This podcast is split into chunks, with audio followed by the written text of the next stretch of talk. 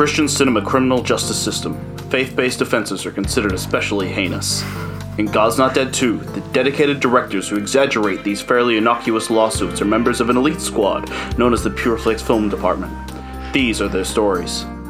The year is 2016. An extremist zealot high school AP history teacher, Grace Wesley, is indoctrinating her students with religious propaganda by answering a question asked by a student about nonviolent resistance as being influenced by Christianity.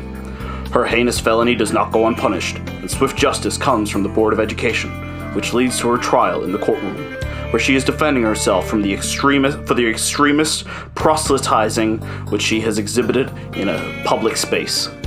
Her, her slick lawyer must use trickery and underhanded deception in order to keep her from the clutches of the law. Watch as those who brought you God's Not Dead 1 bring a totally unbiased and faithful representation of the most violent and harrowing persecution in the world today.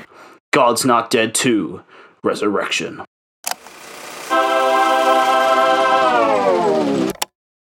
Welcome to the God's Not Watching podcast, where we review Christian movies so bad that even God himself wouldn't be caught watching them. We're back, baby.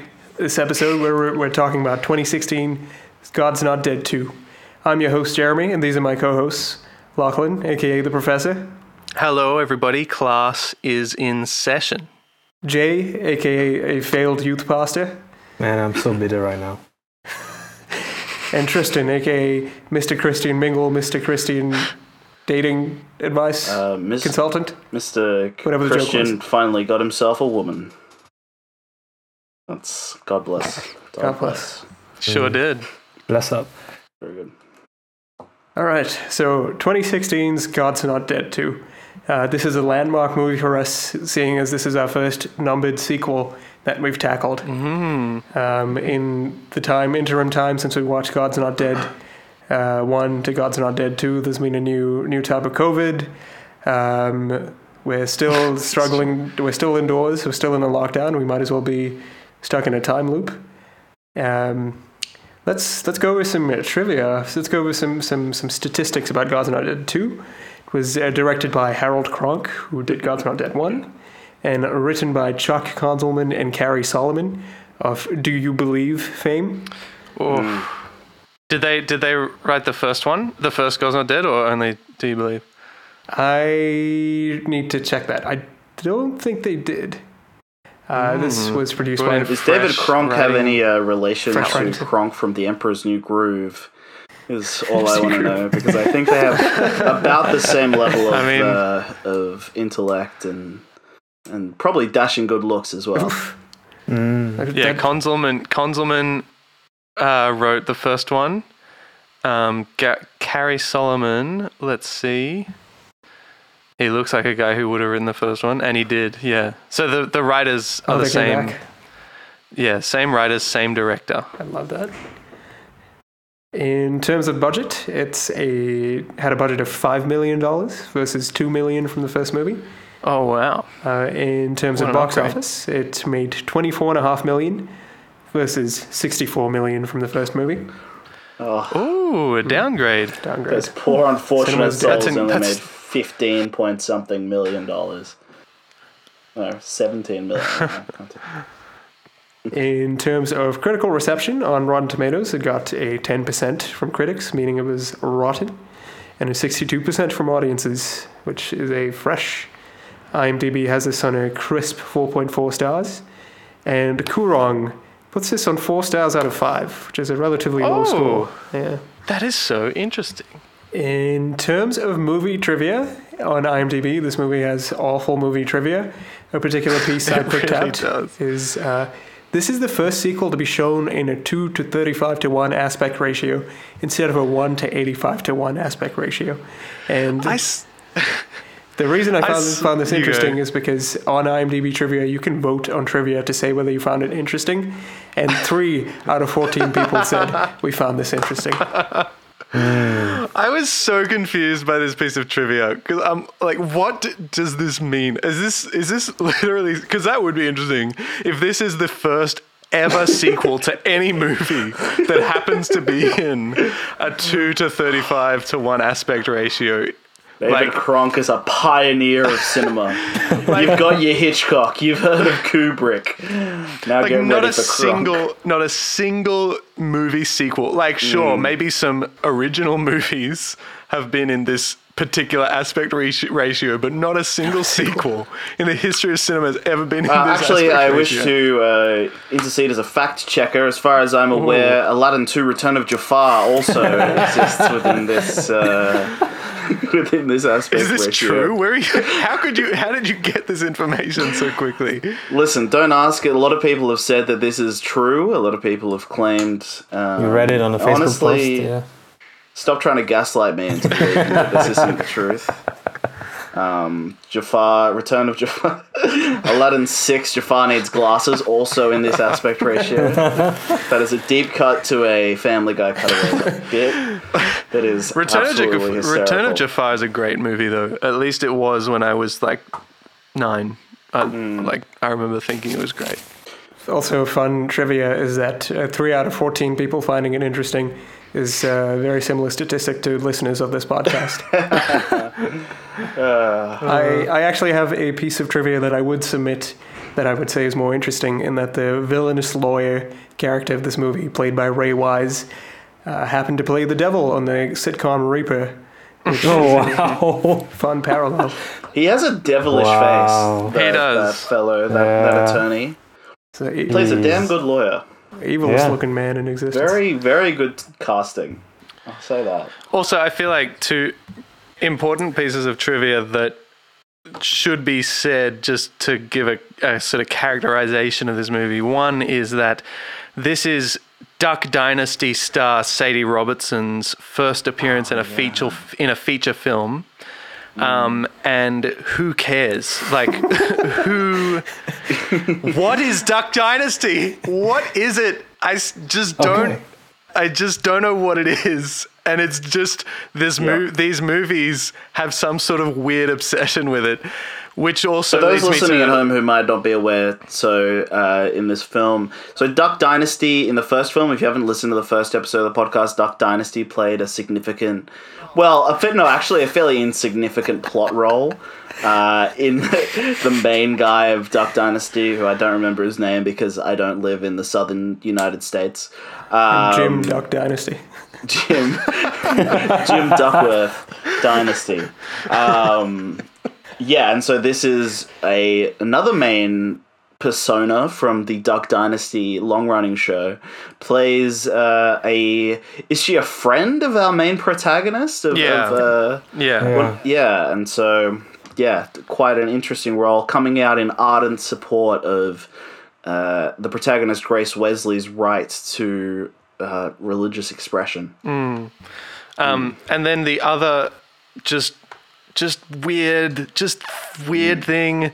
Um, Amy Martin, Rev Dave, Rev Jude, and Newsboy. Actually, okay, forget those first ones. Basically, my point is the Newsboys mm. reprise their roles in this mm. movie as themselves. And again, why? Like, what is this movie I was series very weird disappointed obsession? by. I was very disappointed by the Newsboys in this film um, for one simple reason. That being that literally zero people died on the way to their concert. and I felt that that was just a really poor use of such a strong cameo. Why put the Um, Newsboys in if you're not going to kill somebody with them? Why have a Newsboys concert if someone isn't going to die? Um, honestly, it just feels disrespectful to the fans. It feels disrespectful to audience goers. Um, not cinema goers, audience goers. I, I think I think it's just go I, to the audience. I think it just boils down to the uh, the age old question of uh, that everybody wants to know, which is how many times can you play "God's Not Dead" the song before you go crazy? And I think this film kind of Indeed. pushes on that ethical, very important question.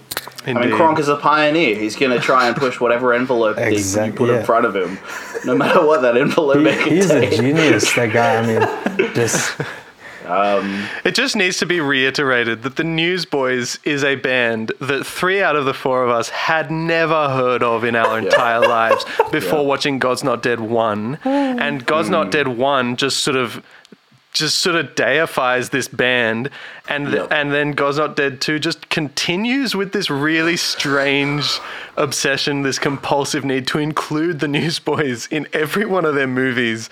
It doesn't make any sense, and it's really weird, and it just pisses me off so much.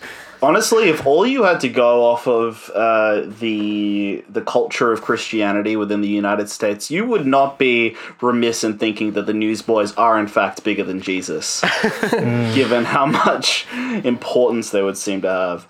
Yeah, it portrays them as just like the Christian band. It's like none of us have heard of them. It's so weird. Anyway, Um, I'm done. Yep. Uh, I yeah totally neglected to mention the return of our favorite non-band band. So uh, for now, we're going to do a spoiler-free kind of brief roundtable where one by one we're going to talk about a uh, like without going into too many spoilers. We're going to talk about our thoughts on the movie. Lachlan, would you like to take us away? Sure. Um, this movie is a steaming hot pile of trash. this is just, I can't say it without laughing. This movie is just so.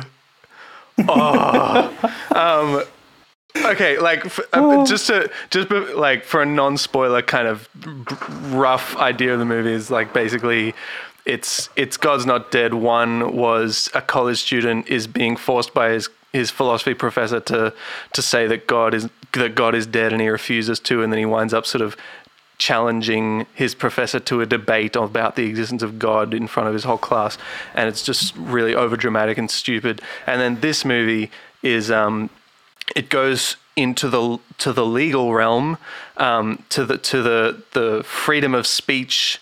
Um, you know, social justice issue uh, that it is, and um, and it's a, a teacher, like a, a high school teacher, um, a- answers a question about Jesus in her classroom, and then the the school board hears about it, and they demand that she apologize or she'll lose her job, and then they it winds up being a court battle where she is, you know.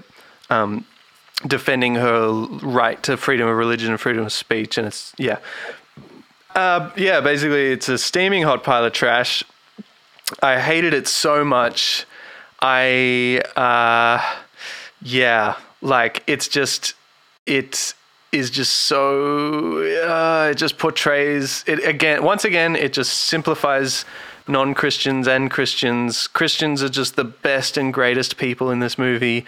Non-christians are just the worst. Um, although it, i'd say it has a little bit more a little more nuance than god's not dead 1 and what i will say is that um, this whole podcast we've been trying i've like i've personally just been searching is there a Christian movie that's worse than God's Not Dead 1? And I really thought that this would be it.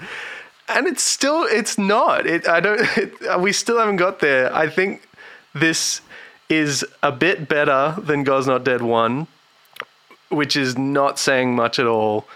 But it's not the wor- It's still not. It's not the worst Christian movie of all time that I've seen. But yeah, I just uh, there's so many things. I don't even. Yeah, I just, it's just it's just trash. Yeah, like it's better in the way that um like being next to a horse stable is better than being next to an open sewer. Like there's degrees of terrible, Yes. I think. Yes, indeed. Tristan, Um, uh, actually, yeah. were, were, you, were you done with your thoughts, Lachlan? Uh, uh, I mean, basically, I like. Okay, f- f- serious brief review. Um, I think the things that let this movie down are not the acting, they're not the directing, they're not the cinematography. I think those things are passable, competent, even. Um, I think the thing that really lets it down is the writing. Um, it is truly um, cliched, uninspired writing, unoriginal, um, and and at its core, the and I mean the premise of it is just so broken. In like the whole worldview of this movie is that Christians are amazing and America is trying to persecute them, um, and it's just yeah, it's just rubbish. And and and even on that that that premise, it could have been written better. It could have been written more interestingly. The characters are all over the place. The, there aren't really any characters. None of the characters have any interesting journey or anything. Yeah, yeah, that's enough for now. Next, Tristan, what did you think of? Yeah, look, I think, um, look, I pretty much agree with everything Lachlan said.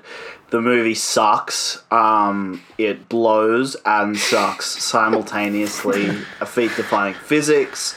Uh, quite frankly, if there was a polar opposite to the Nobel Peace Prize, um, or the Nobel Nobel War Prize for Prize? Literature, yeah, if there was, in the same way that you might have a Nobel War Prize as an antithesis to the Nobel Peace Prize, this should have the Nobel Pulp Prize in response to the Nobel Literature Prize, because Yeah. this is just absolute tosh. There are a few moments in the film where I got a glimpse of what might be the seed for a much, much better film. Hmm.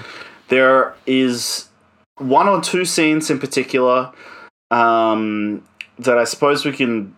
I mean, they're not really spoilers because they ultimately have absolutely no bearing on the overall narrative of this film. They're just disconnected. And the way Does that anything all of these films seem the disconnected from like these films continuously, whether it's Do You Believe or whether it's God's Not Dead 1, the film will set up all of these different characters which Oh, have yeah. very little Oh. to do with each other. gosh, Um, but in this film, at least, and I don't know, maybe this is what's something that makes it worse. You might even think like um, a character who I, honestly I kind of thought was quite a funny, cute side character in the first film, Martin, um, Oh, a yeah. Chinese exchange student, uh, makes a return. He's a he's a through line into this film, and he had a scene with a conflict about his faith with his father that I thought that if they were to take the premise of that scene and expand it out to a whole film, that would be a far more interesting and nuanced uh, look into persecution and faith than the main A plot of this film, which is a film that's all about this exaggerated delusion of persecution that exists within um, the United States and the West at large. Um, it's honestly completely divorced from reality. It holds no real bearing to uh, what any reasonable person might suggest. And yeah, Yeah. quite frankly, it holds uh, a real degree of contempt for the intellect of anyone who would watch this film. Um, just on the Martin, the Chinese exchange student, like I agree with what you're saying that it's that it's a good uh, seed of a story, but but didn't we do this exact story in the last one? Like, doesn't the isn't this isn't that scene between him and his dad just a complete rehash? Of what happens in the last, except now it's in person instead of over the phone, and it, like it's it, it goes like No, you make it a- maybe you- you make a good progresses. point. It maybe progresses that story one step further, but it's like Well, I thought that watching that scene, I thought that um, uh, basically just if you haven't caught on, there's a scene where Martin, this character, has an in-person confrontation with his father regarding Martin's conversion to Christianity. Um, and I think uh, to give kudos to both of the actors in this scene, it was really it was quite like emotional, compelling acting. Um, really, I thought that it was one of the strongest individual points of the film. Uh, Yeah. maybe strengthened by the fact it had absolutely no relation to anything else that happens in this film, really, other than like a quiet, uh, not not brief. Not, what's the word? Like a very uh, loose Fleeting? thematic tie Oh. to like the rest of the film's notion of persecution. But it kind of all it really seems to do is highlight the absurdity of the A plot by showing us an actual example of persecution.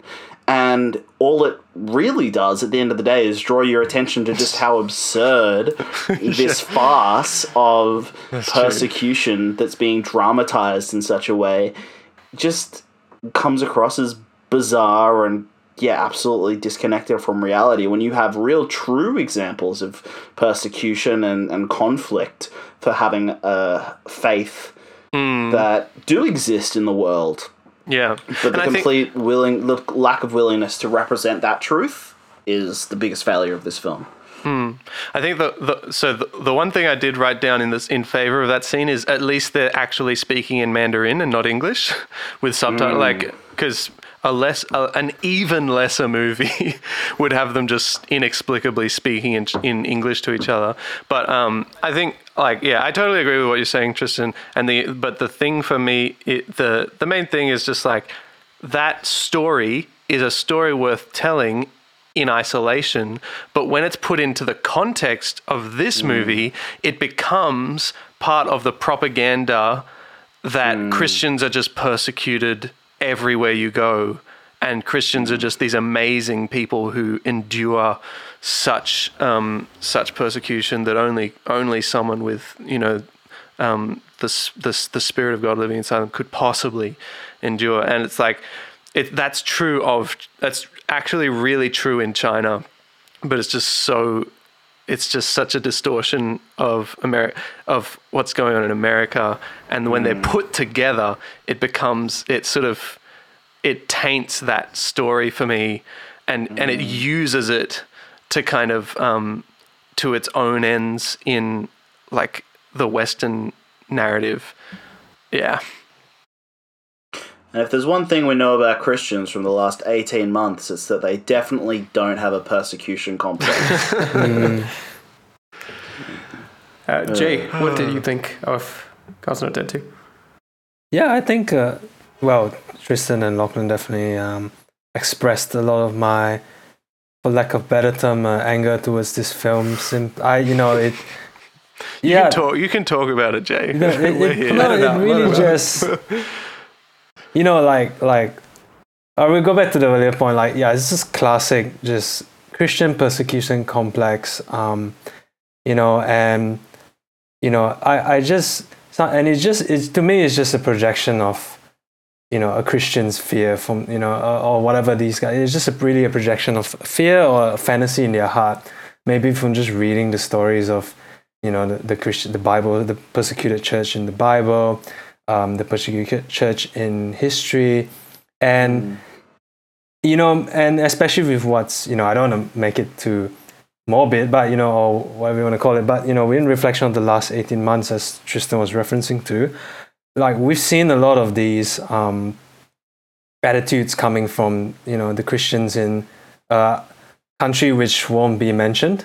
Um, maybe I I don't know. Um, but you know about how you know like oh man like you know everyone's out to get us. You know this idea of everyone's out to get us, and it just really reeks of a- little boy sitting in his room, you know, um, dreaming up scenarios that you know everyone's out to get him, and then making himself aggressive, and then having a conversation with just a regular person who does not see the things the same way he sees, you know. And so, you know, if I mean, th- I could go into it a lot more, but I think what I'll say is, you know, we end of the day, you know, like we create the very thing we fear, and and you know, people who do not care about any of this, like who do, like you know, in real life, we go to real life, but whatever this film is trying, this film is trying to say that you know, non-Christians hate us and they're trying to wipe out those of the Bible. The thing is, if um, you know people they, actually in reality maybe they do not care. And so you you you put out films like this you put millions of dollars of this which could have gone to more better use um, and instead of putting out a message of hope that perhaps could win could reach out to the world you put out a film that basically not you know you you portray back to what Lachlan was saying. You you portray the atheists as just villains. Not even skeptical people just straight up villains and so you turn the very people who maybe do not care or just pretty neutral, you turn the very people against us. And then you hmm. start you, you, you very well just start creating a society. You and, and then when you do create that society with these kind of films you're putting up, you start pointing the finger and say, Oh, see, I told you it was gonna happen. Which we have very well seen the last couple of months, maybe.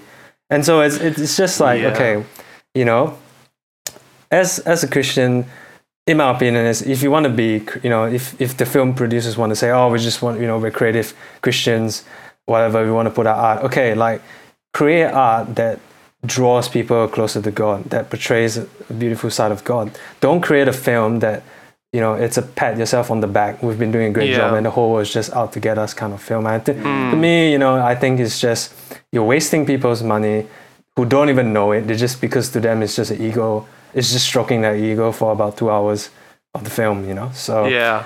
yeah, I think that's all. Yeah, that's pretty much my thoughts on it.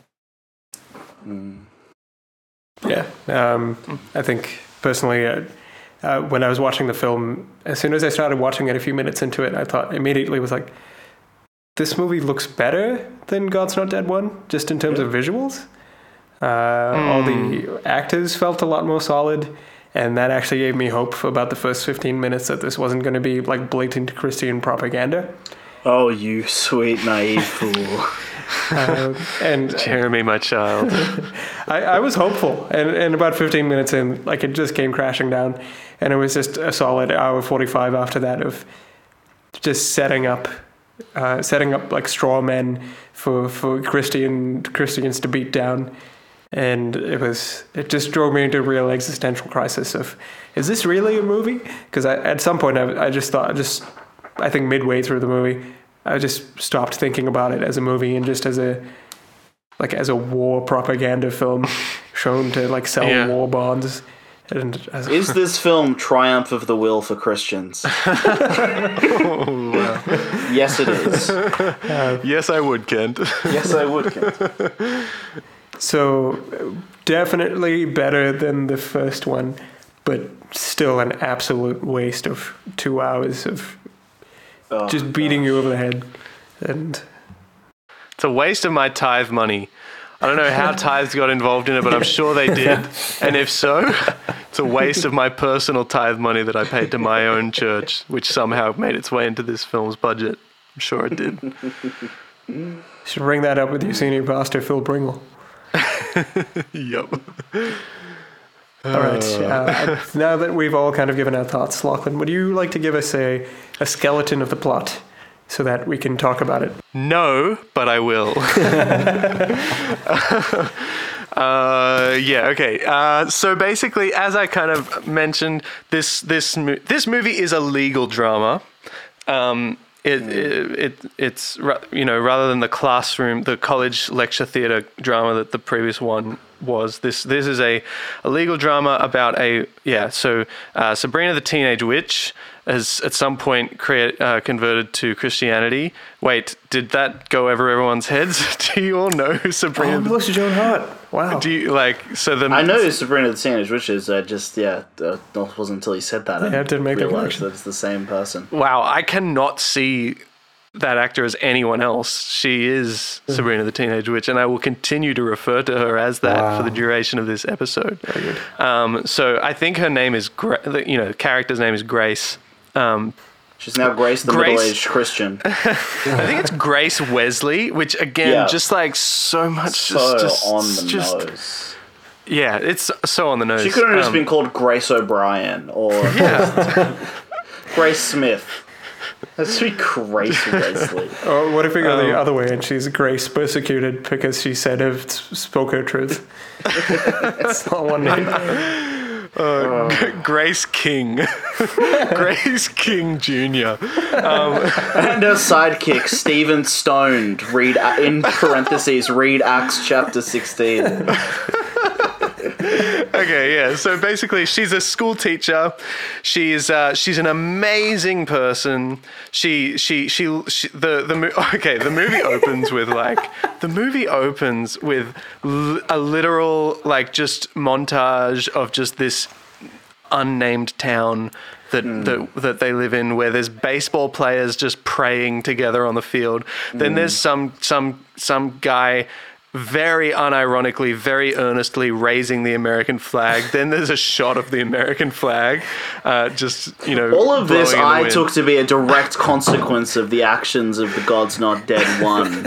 like all of this goodwill and Americana dream. Yes, This America idyllic is- picture of America comes America- directly as a result of that one university student Yes. standing up to that tyrannic professor. Exactly, and now all is well in America Mm. because of Josh Wheaton. As soon as the professor Um, died in the street, the curse was lifted. Also, also, fr- also from the revival in uh, Facing the Giants, apparently. yeah.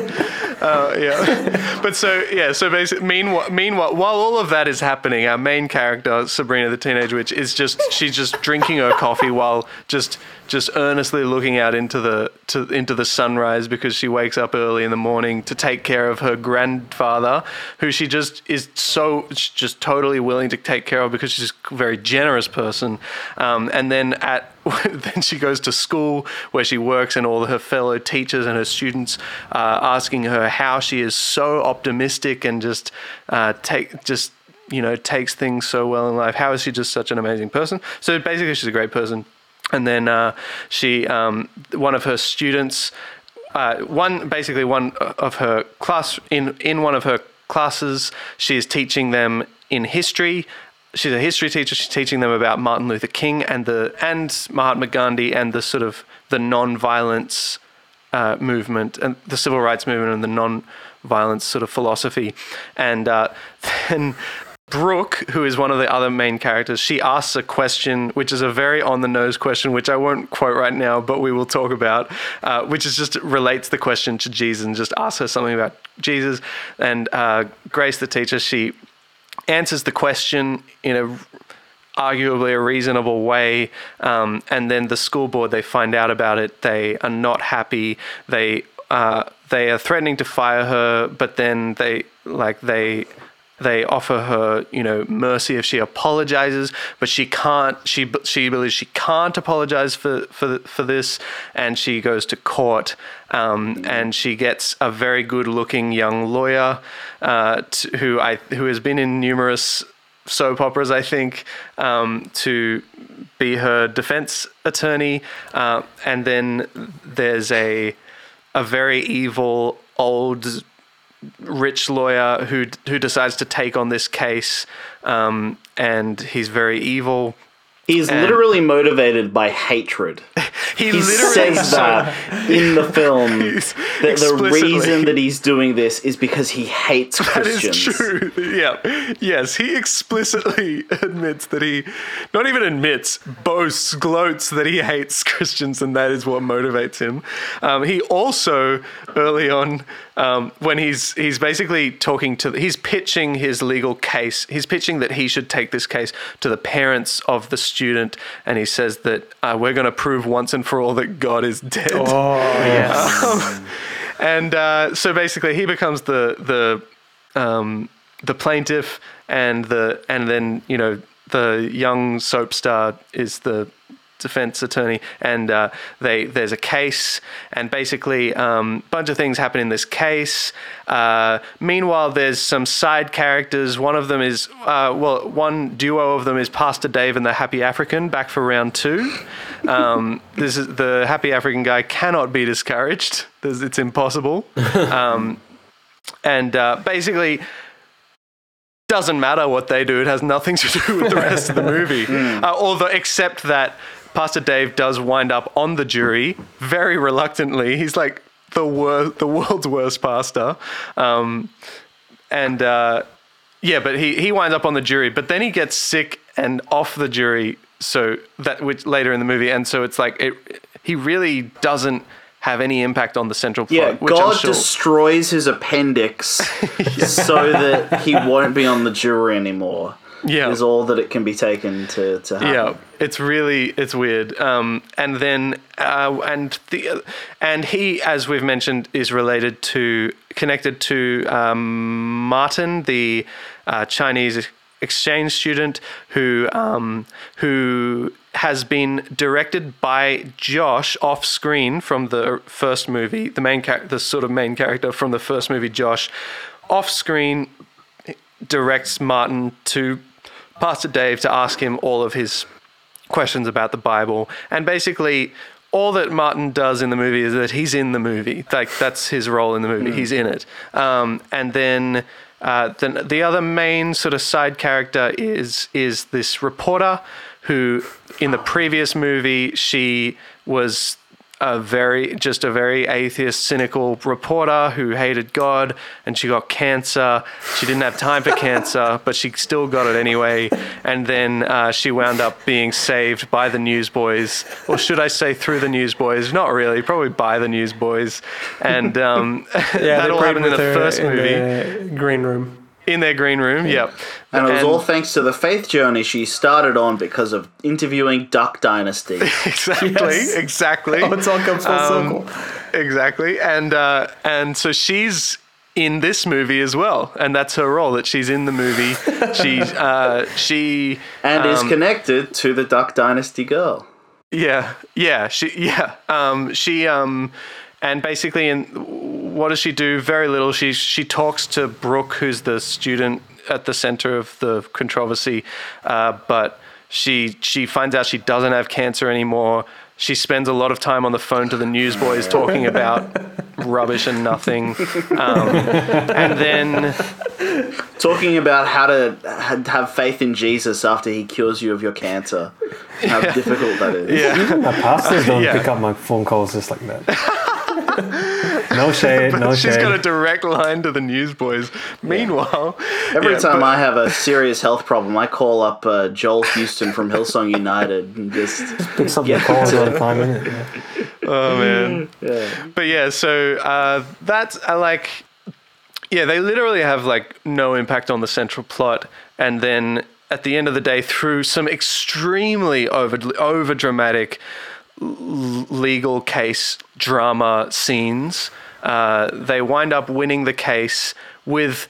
Uh, uh, n- not less than two um, cameos from real life Christian apologists, which I want to talk about, which was probably the thing that pissed me off more than anything in this movie. Awful. Um, So and bad. um, and then yeah, they win the case.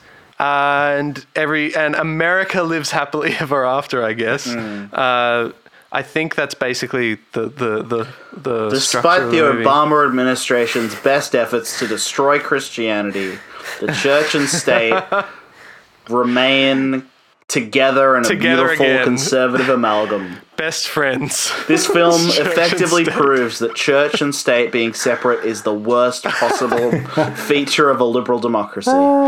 There is a moment where it really seems to be flirting with the idea that ch- the separation of church and state is a bad thing, but then it Really do- it sort of, it it walks away from that. It it's walks away from that ledge. I'm sure there's a director's cut where they're just fully advocating for a theocracy, but yeah, that did not meet. Uh, that got left on the editing floor. yeah, uh, absolute trash. Um, but so I mean, but one thing that I can say, and, and I and I say this because at, I say this now because it's sort of relevant to me summarizing the plot, is that the plot is much more summarizable than the plot of God's Not Dead One, Yes. Mm. because this movie does have much Half more of of a main uni- yeah, Yeah. it's it it actually sub- has subplots, yeah. there is a character that really could genuinely be called the main character in this movie, which is Sabrina the Teenage Witch. Um, but like, whereas in the other movie, in the first movie, there is no main character. They're like just it's just Crash, but Christian, um, and like. Whereas, yeah, this one, it's like there are definitely side characters. There are definitely incredibly redundant and superfluous plot lines that don't serve the movie in any way. Um, but but they they know their place. They are side characters, and there is a focus on the central plot line here, which which I you know to the credit of this movie, to the you know to the pass of this movie. Um, but still, it really does suffer from this syndrome of like every Christian movie needs to be needs to just have heaps of characters, and the beginning of this movie really feels like um, it really sort of feels like a t- the first episode in a TV series where it's like, oh, we're catching up with, we're introducing this character now. Like, what are they up to? Um, or it's like the, maybe the first episode of season two of a, of a series where it's like, yeah, characters that we, we know from the last one. It's like, what are they up to? And it really kind of feels like the, their only purpose in being shown in the movie is to just see what they're up to now. Like, mm. it's like what's what's Pastor Dave up to now? What's Martin the exchange student up to now? Like that's it. They don't. They really, mm. Oh gosh. The one uh, character. Do you want to talk about Brooke, the Sure. the one character? Yes, let's do that. What's her What's her deal? Because she's she's I guess the, Oh, the yeah, most yeah. important secondary character Oh, of the true. film. I think. True, yeah. Yeah. So yeah, so okay, so uh, yeah, to get a bit more flesh on Brooke's story is that um, early in the movie she's uh, well at the beginning of the movie basically her parents are the world's worst parents because they're not Christians. They only seem to care about her career and her future They're college. rationalist free thinkers. Yes. Um, the, uh, yeah, they really want to get her into college, and they don't give a stuff that their son, her brother, has died. They just Yeah, what- it's probably. up with that? I think. I mean, to be to be fair, I mean, I, I think. I mean, I what I took from the movie is that they the way they dealt with grief was to just pretend to almost sort of pretend like they hmm. didn't they never to kind of not talk about him because it's too painful. That's my sort of charitable like more hmm. cynically i'm just like it's saying that they don't care that they had a son because they're not christians. But i don't think it's that I don't think it's portraying them as that villainous, but See, um, I think they were was. But they definitely, but they don't lean into that charitable interpretation anyway. They don't try. They don't at all. Even try. It's like it's not. Christian, you know. they're that's true, yeah. One-dimensional. I think if anything, like at very least, it portrays them as like uh, neglectful parents, um, like not maybe just not not not good enough as parents to deal with the death of their son in a way that helps their daughter to also deal with that.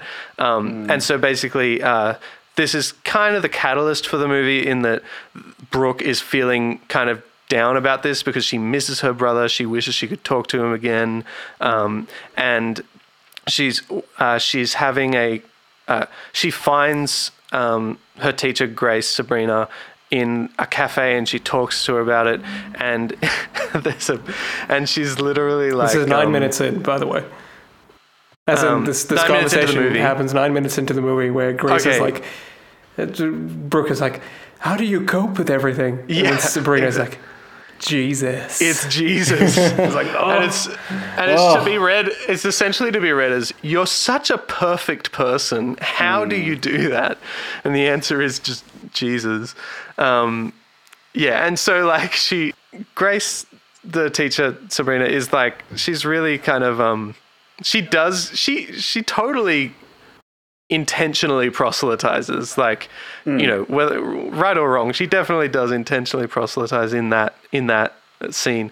And uh and this this kind of provokes Brooke's thinking a little bit and then and the Brooke goes back home and the salvation army uh being the great people that they are because they're Christians, they are helping like, you know, move all of um, her brother's stuff out and in that process, one of them finds a Bible that belonged to her brother, gives it to her. She starts reading it, and that is what co- provokes her to um, ask the question that she asks about Jesus in the classroom, which is, and how about I, I quote. I quote this this question. So, teacher Grace Sabrina has been um, talking about Martin Luther King and Mahatma Gandhi and their non-violence principles.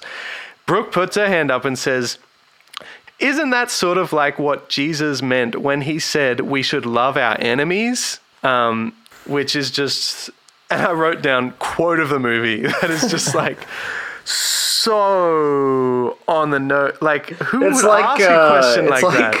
when Such you get like question. a snake oil salesman come into the town and be like, "Hello, good sir. Have I ever met you before?" No, good sir. We've never met. Say, can this can this tonic cure all my aches and pains? Why, yes, good sir, it can. Here, try for yourself. Uh, yeah, that's so spot on.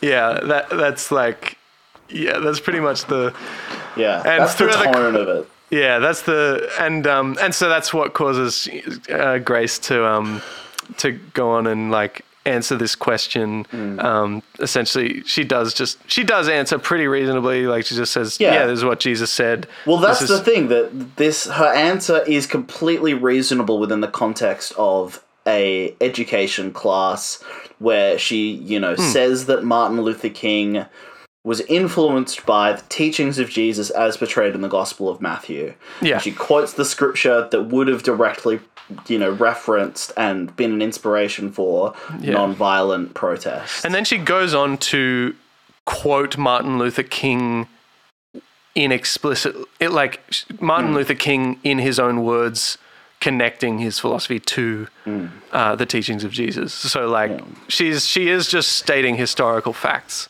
um, and but you know these these these vicious liberals they don't understand that. They they can't think.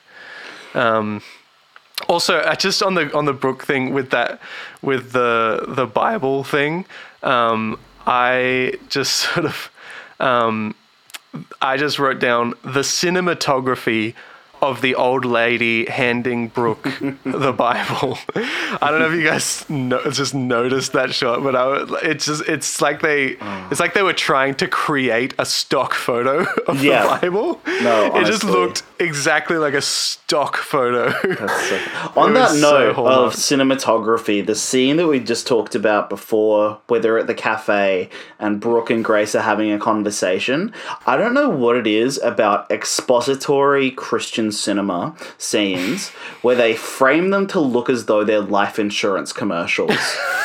where it's like the conversations that they have. It reminds me of when I go to my grandparents' place and I watch t- TV in like you know uh, Morisset or wherever, like some place up the coast, and it's like, have you considered t- thinking about what's going to happen after you're no longer here?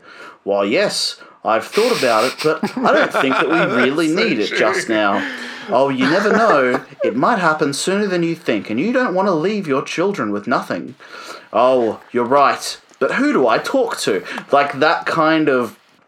Maybe not in that same true. stilted way, but the way that the lighting is so saturated and the way that the characters are just so framed in like this, just so clearly expository uh, Yeah. like blocking and that the way that they're seated apart from each other is just it's like a commercial and every single expository scene i find in christian cinema where a character is explaining to another character what faith is is like a commercial it's like Ah. a daytime commercial targeted at old people which is really all this film is it's a commercial against the evils of liberalism um, Do you? I, I. It has like no bearing on the movie, but it has bearing on the sequel, I guess. There's Pastor Uh, Dave has the shoehorn plot where he Yeah. goes into the meeting of the pastors, and it, that's also framed like a more like an insurance commercial where this dialogue's really stilted. The, the government wants all our sermon notes, and then there's two people having a back and forth, and one of them's supposed to be the liberal pastor, and the other one's supposed Yeah. to be mm. like the, the, the wise one, the liberal one. Yeah. It's not going to be a Yeah. problem. And the guy's like, It's not gonna. Yeah. "Ugh, they tried it in houston and now they're gonna come for us Yeah, he's like, we've been ignoring it, and now we're paying the price. Um, it's like, oh, this, and it's kind of like such a wink and a nod to the audience, like, don't you ignore this problem of liberalism. They're, like they're gonna, you know, they're gonna take, they're gonna take away your freedom of These speech. Democrats are going to Yeah. lock you up and take you away. Okay, you gotta take a stand.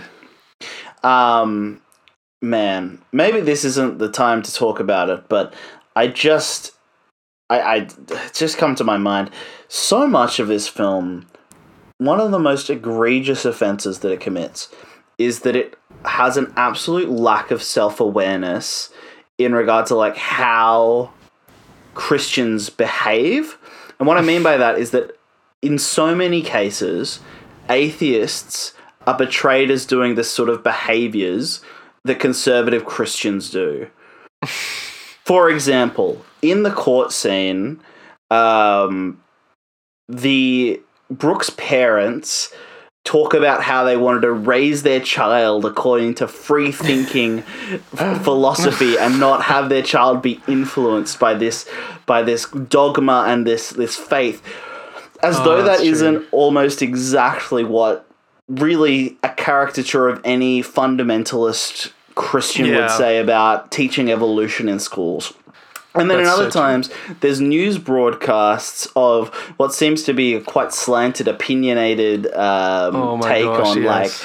like, you know, this these fundamentalists are just uh, taking to our schools and they're teaching our children faith, and it's ridiculous, as though that isn't basically the the slanted opposite of exactly what happens on Fox News in Yeah. regards to liberalism and in regards to to you know Democrat you know skewed stuff. Like you don't really see anything like that. Like the closest thing you have to that in the real world is the polar opposite on Fox News in terms of the rhetoric Yeah. and in terms of the actual mode. Because I think that that's all these people know. They exist within this echo chamber and they just assume that the other side has the same things that they do the same maliciousness that they do but just with the reverse message just the lack of self awareness is just so. Oh, this film and is it's just evil. yeah it's just it's trying it's responding to what they perceive as the wrong the wrong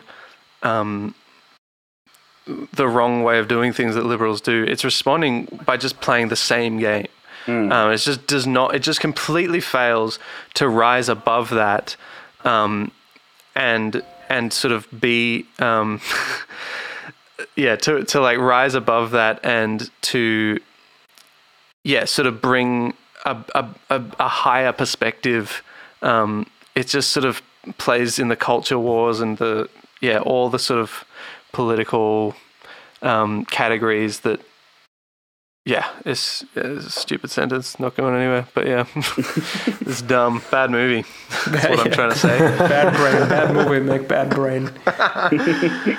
uh, Uh, given given that you've kind of covered the plot and we've kind of nicely segued into our thoughts on the Hmm. various aspects, let's continue into that. I'd, I'd just Hmm. quickly like to raise that at some point, at one point in the movie, when it looks like uh, Sabrina, the teenage witch, is about to lose her trial, uh, Brooke decides to get all her fellow classmates to come up to oh Sabrina's house god. and sing "How Great Thou Art," and I hated it. Oh, that was just one of the worst moments in any movie ever. I just, I was so pissed off. I, was, I think, I think I, my notes were just full of, oh my god, just stop. Like, if you were to read my notes on this movie, the number of times where I've just written, just stop, shut up, oh my god. Please just stop. Just shut Uh, up. just gonna just Yeah, gonna this- sing our way out of this problem, yeah. And it, it was also i mean it also suffered from the relatively common uh, problem of okay this this this is a an impeccable choir sound with Yep. just impeccable audio and harmony. Like there's no way this is what this would sound like if a bunch of teenagers got in front of like sang on the street. But that's you know better movies are guilty of that. Uh, I, I, I was kind of giving someone a live commentary as I watched the movie, and for that scene, I, I said, The kids are singing How Great Thou Art, and I hate it. Like, did they practice the parts? They have all the harmonies down. Yeah, yeah, yeah. It's it's uh, it's so on the nose. It's trying to create a special. It clearly thinks they clearly they clearly believed when they were creating this. It's like, oh, we're creating such a special emotional moment here. And it's like, mm, no, this is a big swing and a miss. Like this is just, just, this is just awful to watch. Cringe, cringe-worthy is is the word. But should we talk about? Should we talk about? Um, let's talk about the central court case. Yes. Like, Yeah, 'cause let's. that's that's the that's the the meat of the movie. Um, the uh, first, oh, like, uh, yeah, first thing I wanted to bring up was the jury selection scene. uh, where, where, okay, so the way this works, um, limited knowledge of how it works in America, but the way it seems to work in America is like the, you know, they're all there in the courtroom. 12 jurors have been selected by lottery. Both sides have a certain number of challenges that they're allowed in which they can veto a jury member and they can it seems like they can ask certain que- you know certain number of questions or something to each jury jury member so the first i mean there's a couple of there's I can't remember how many get challenged, but um, uh, there's this old juror and the the prosecution. He's not the prosecution because that would be. Uh, what is he? The the plaintiff or something? I don't know. Yeah, Uh, uh, he he asks, uh, "What's your favorite TV show?" to which the old juror says, "Duck Dynasty." he says a very just, and and then obviously that means he's a Christian, and so they they challenge they challenge they veto that jury member, um, and I was like, why? Why the f are we still talking about Duck Dynasty? Just, just what even is this show? I don't know what it is, and I just and I don't want to know. And it's just like Maybe we just need to sort of- review Duck Dynasty for the podcast. I prefer continuing in my ignorance. Um, That scene, Yeah. the the jury. se- Wait, did you have more you wanted to say on the jury selection scene? oh yeah, because then there's just one other thing, which is where um, the plaintiff ju- uh, lawyers they're discussing amongst themselves, and they eventually, they, essentially, they they veto one of the jurors because he's from the military, and I'm just like, why? Like it's it. All that communicated was to me was, of course, these liberals, these are anti-military. anti-military. They're against our They hate these valiant green. men. They hate these valiant men who sacrifice their lives for our country. They hate them. They hate anyone who fights for our. Because if they're a military person, they're going to know what's right, and what's right is opposite of what they're after. Yeah. oh god, it's just like okay, like they, for for some reason, it's it has no relevance to the story or to the plot or to any of the characters, Mm. but they've decided to just put in just a little, just a little jab there that Mm. oh these these liberals they're also they hate the military. You can't trust these people. Um, yeah. The, uh, the jury selection scene reminded me of uh, the same process because I believe that it's the same in Australia, based on um, my, one of my favorite TV shows of all time, Rake, which is Oh, an yeah, yeah. Australian legal uh, Way better than this. comedy drama. And in one of the episodes, there is a scene where they're going to trial, and there's a jury pre-selection and vetoing, and the uh, case has to do with a radio shock jock, like a conservative radio shock jock, who's incited. Uh, Basically, like a kind of Cronulla riot esque um, violence, and so uh, going against the thing, uh, the Cleaver, the main protagonist, he calls up the each of the jurors and he just asks them complete the following phrase. I listened to Alan Jones because, and then based on their answer, he would either veto them or let them stay. I do not remember that that and scene. just such a good, good scene. Um, so that was my whole familiarity with this. And, but Rake is satiring, is satirizing these things. This is just like wholeheartedly trying to be a, a Yeah. realist representation of. Yeah. Of you know the real cunning, conniving ways that the And also- the pesky lawyer liberals will get get ahead of you. Because the other thing about that is they're discussing about how like uh, about whether to veto this military guy uh, because they only have one veto left, um, and uh, and they wind up using veto on the military guy because he screams military um, is what he what the guy says, and um and then it turns out that the last juror is a pastor, Pastor Dave. And so it's like, okay, uh, I guess these these liberals and their hatred of the military got them in this mess. Where now, because they hate the military so much, they don't want a military guy on their jury. Now they're stuck with a pastor, which is going to just completely be the foil for their whole case. Um, It would be poetic justice, but then he gets kicked off the jury. yeah, for having Yeah, appendicitis. My appendicitis. God, for bursting his appendix. Yeah, which still, I still don't know. Yeah, like how that was supposed to serve the story. It really didn't. It was a bad decision in the story. I think. Uh, just super weird. Well, there's apparently uh, I'm not sure if this is a Mandela effect or something, but I was watching the film with my girlfriend, and she swears that there's this one character who's really just a background character, but she ends up replacing uh, Pastor Yes. Dave on the jury, and she swears that there's a scene where uh, Grace Wesley sees this scene girl character having a cross, Yeah. wearing a cross I necklace. I never saw that. I tried to rewind It's- to find No, that scene. it I couldn't was- It's find not it. a necklace. It was it's a tattoo. she got it tattooed on the back of her neck. Ah, On the back of her tattoo neck. On the back of the it's neck. a, it's That a, it's explains it. after the trial. Um, Yeah.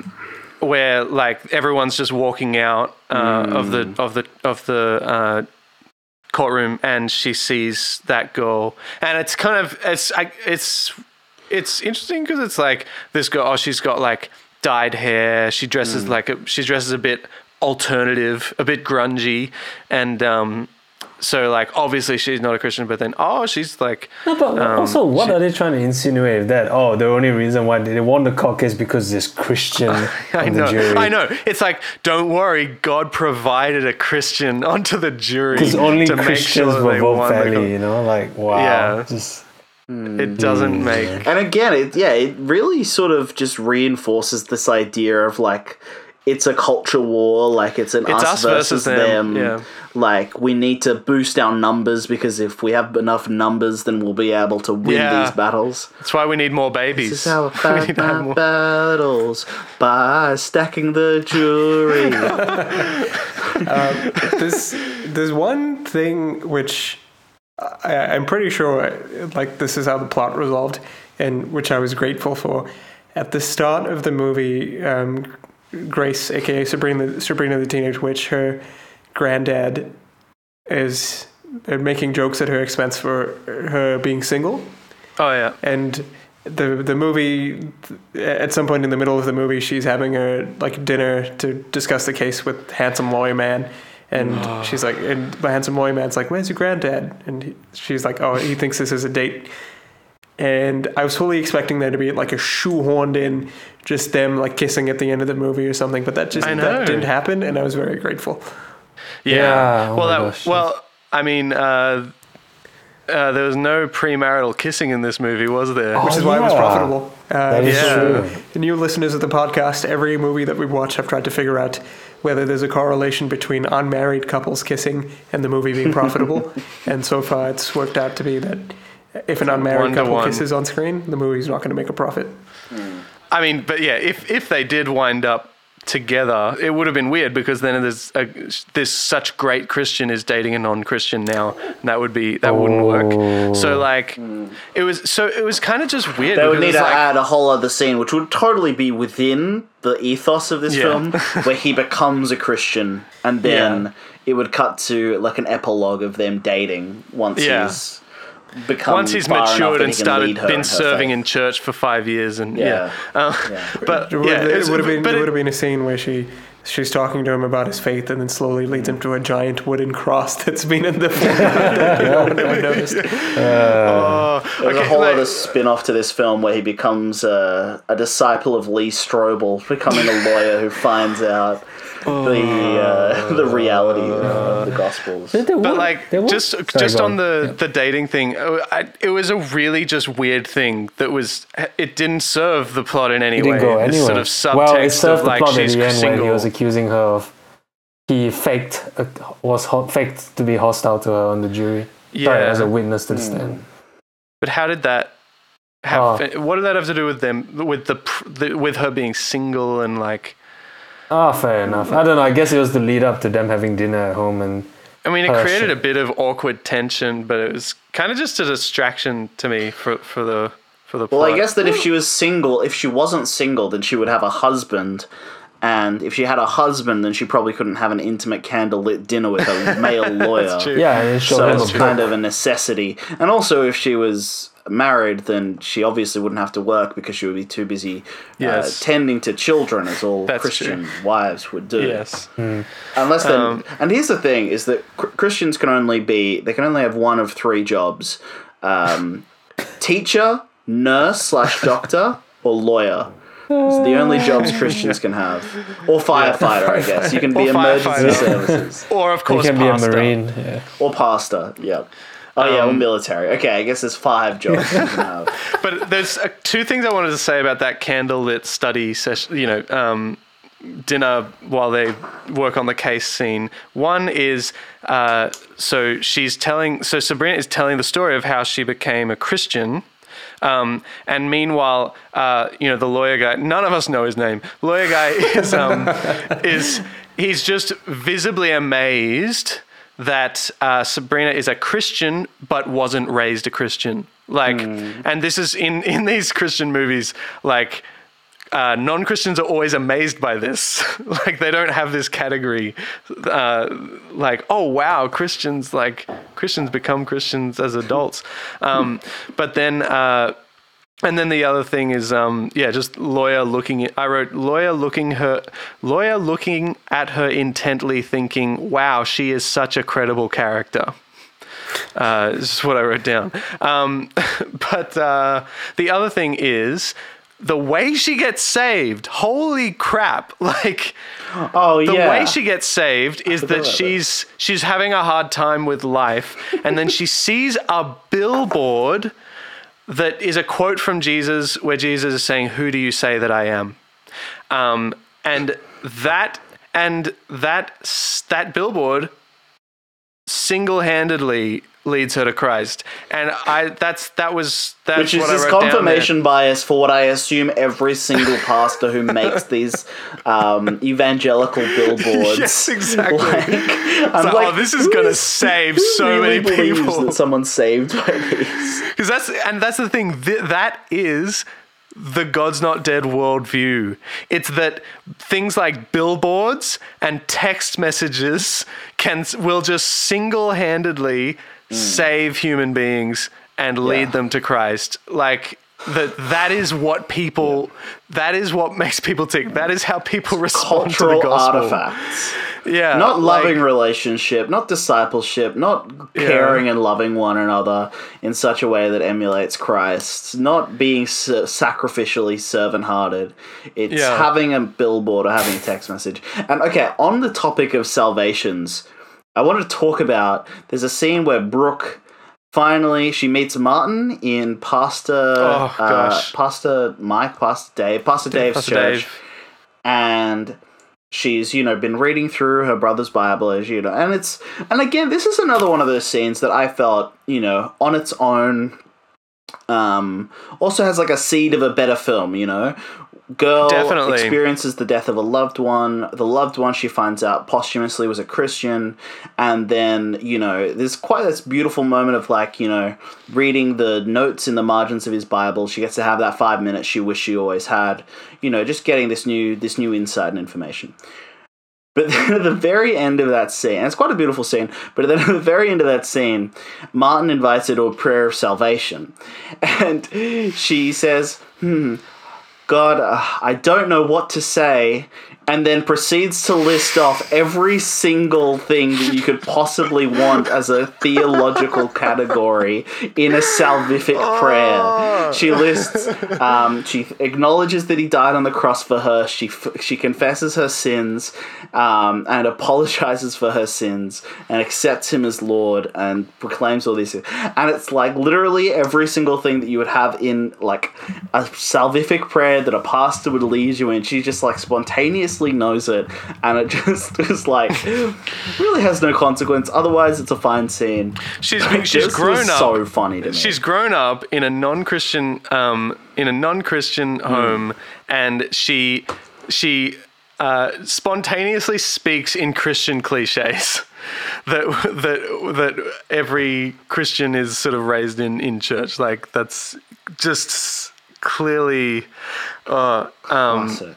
Yeah, but I, I did I I think the main other thing I really wanted to talk about was these these celebrity um, apologist cameos Awful. because this was just this like this was the bit where the movie completely lost all any shred of respect I had for it. um, so, uh, so okay, so like basically what happens is that um, through their candlelit study session or whatever, uh, Sabrina and the lawyer figure out that the best way that they can uh, do their defense is through um, pointing out that Jesus is just a historical figure like anyone else, because they're like, so every time the um, the um, the people that you know the opposing lawyers anytime they talk about what she said about jesus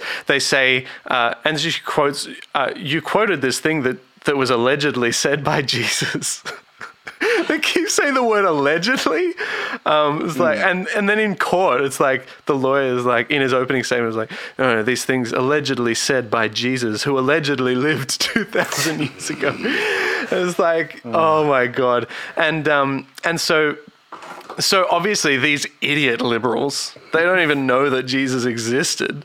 Um, and so and they and so they're saying that you know by talking by just mentioning jesus at all she is um, she is s- expressing religion. She is like uh, making religious together statements church and state in this Yeah. dogmatic, indoctrinating way. um, and and you know to the point where the principal doesn't even want Brooke to have any contact with this teacher. Like it's just so ridiculous.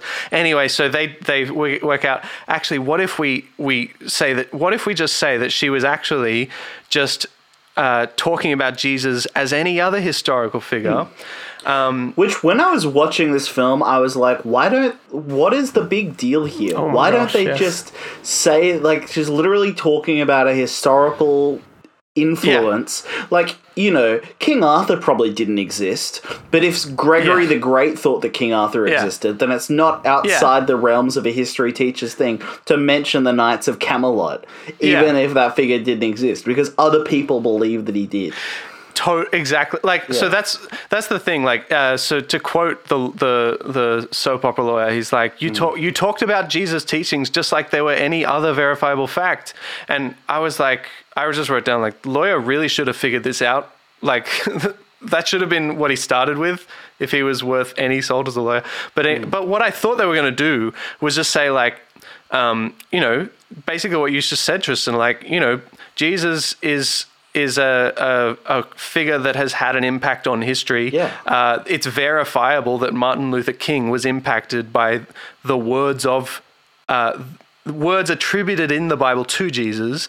So that's all you need, really, historically. Um, but what they decide to do is go ahead and prove in court the existence of Jesus, um, which is just a dumb strategy, like just so beyond the scope of this legal case, right? Um, and the first thing, the first step they take here, it, it goes into a scene, and Lee Strobel is called to the stand. Lee Strobel, the author of what's it called? The Case for Christ. And this is my notes in all caps. Oh my God, Lee Strobel cameo. Just shut up. Oh my God, this scene. Oh my God, this scene is excruciating. Um, so like, okay, I for like those, Lee Strobel. I thought the Lee I mean, Strobel I- cameo was cute. He's, I I like Lee Strobel, um, but in the he as a scene, it was just Chicagoan excruciating. accent. Yeah, I love just- his accent. yeah, he's. But like, uh, so for those who don't know, Lee Strobel is by trade a journalist. So first of all, that completely disqualifies him from being an expert witness uh, in any legal about regarding the historical uh, veracity of anything. Like that is not his field of expertise. Uh, he wrote a popular level book. Uh, called The Case for Christ, which is I've I was actually under the impression that he was a lawyer who was trying to do that. I could be complete. I could, be completely off He base. could actually be a lawyer. Um, I thought he was a journalist. No, he's a journalist. Either way, okay, he's a journalist. I th- did, yeah, I did think he was a, a journalist, but I No, mean, like that totally. That totally doesn't- tracks. Either way, Um, he's not a he's not a um he's not a historian, Hmm. and so like they you know, and he just proceeds Yeah. to like you know make this case for and like in and of itself, it's good. Ar- he's making he gives good arguments and everything. It's just that they have nothing. They should have nothing to do with the plot of this movie, Hmm. um, and um, and then and it's such it's just such it's just so on the nose because it's so clear that these characters have been brought in to preach to the audience, like to just sort of show the Yeah. audience like how it's to win over the this mostly atheist audience that they're obviously going to have in the theater. the Uh, doesn't atheists who are just- going into God's Not Dead 2 thinking it's fast and too fast, too furious. too God, too not dead. like I, I, I really I really hated those scenes because it felt like they set up that, like they set up like a straw man for these two authors to come in like the uh, cold Yeah. case Christianity guy to Yeah. come in and preach at the audience in a very just there was no subtlety to it and I hated it. It sounded like it was like a like a university campus interview or something. Like it Yeah. just it literally sounded like he was lecturing. It re- Right. oh yeah, it's like he asks the lawyer asks him one question and then he just he just launches into a lecture. Yeah. Um, yeah. So the other guy they bring in is um, J. Warner Wallace, who wrote a book called Cold Case Christianity, which is a um, I another book. I haven't read this book. It sounds. I mean. I don't know. It sounds like kind of a stupid book, or, but he, the um, the case that he the evidence the what he says in the stand is pretty good stuff. Yeah, I've Um, heard it referenced like in my time doing Bible school and like yeah, training to be to do pastoral stuff. I've heard this book referenced in terms Hmm. of like within an academic setting, and it seems like it's a fairly good concept. Yeah. Uh, But- so the idea with the book, it. Yeah, the idea with the book is that he was a he's he was a um uh, homicide detective who decided to investigate the murder, the you know the death of Jesus as a um, as a cold case, a 2000 year old cold case. And so he investigates, you know, the and like his main point in the st- in the stand is that he determined that these um, uh, gospels contain the eyewitness real eyewitness accounts. And it's like, yeah, again, it's it's just the same thing where it's like just so clearly for the audience's sake. Um, it makes no sense within the story. Like again, he's a homicide detective. He all you have to do is bring in one just ancient historian who can say that he speaks for um, the general consensus among historians that Jesus was a guy, a historical figure who existed. It's a completely uncontroversial fact. You could get that, you know, that that historian to just, you know, um, say the statistics on how many historians agree on this and how many disagree. Like, hmm. that's who you bring in. That's what an expert witness does. They talk about their expertise. That's all they're allowed to do. And a guy who writes a popular level book on something that is not in the area of expertise is hmm. not is cannot be an expert witness. Oh, it's just yeah, just the absolute worst. I hated it so much, so so so much. Very no no subtlety like a Yeah.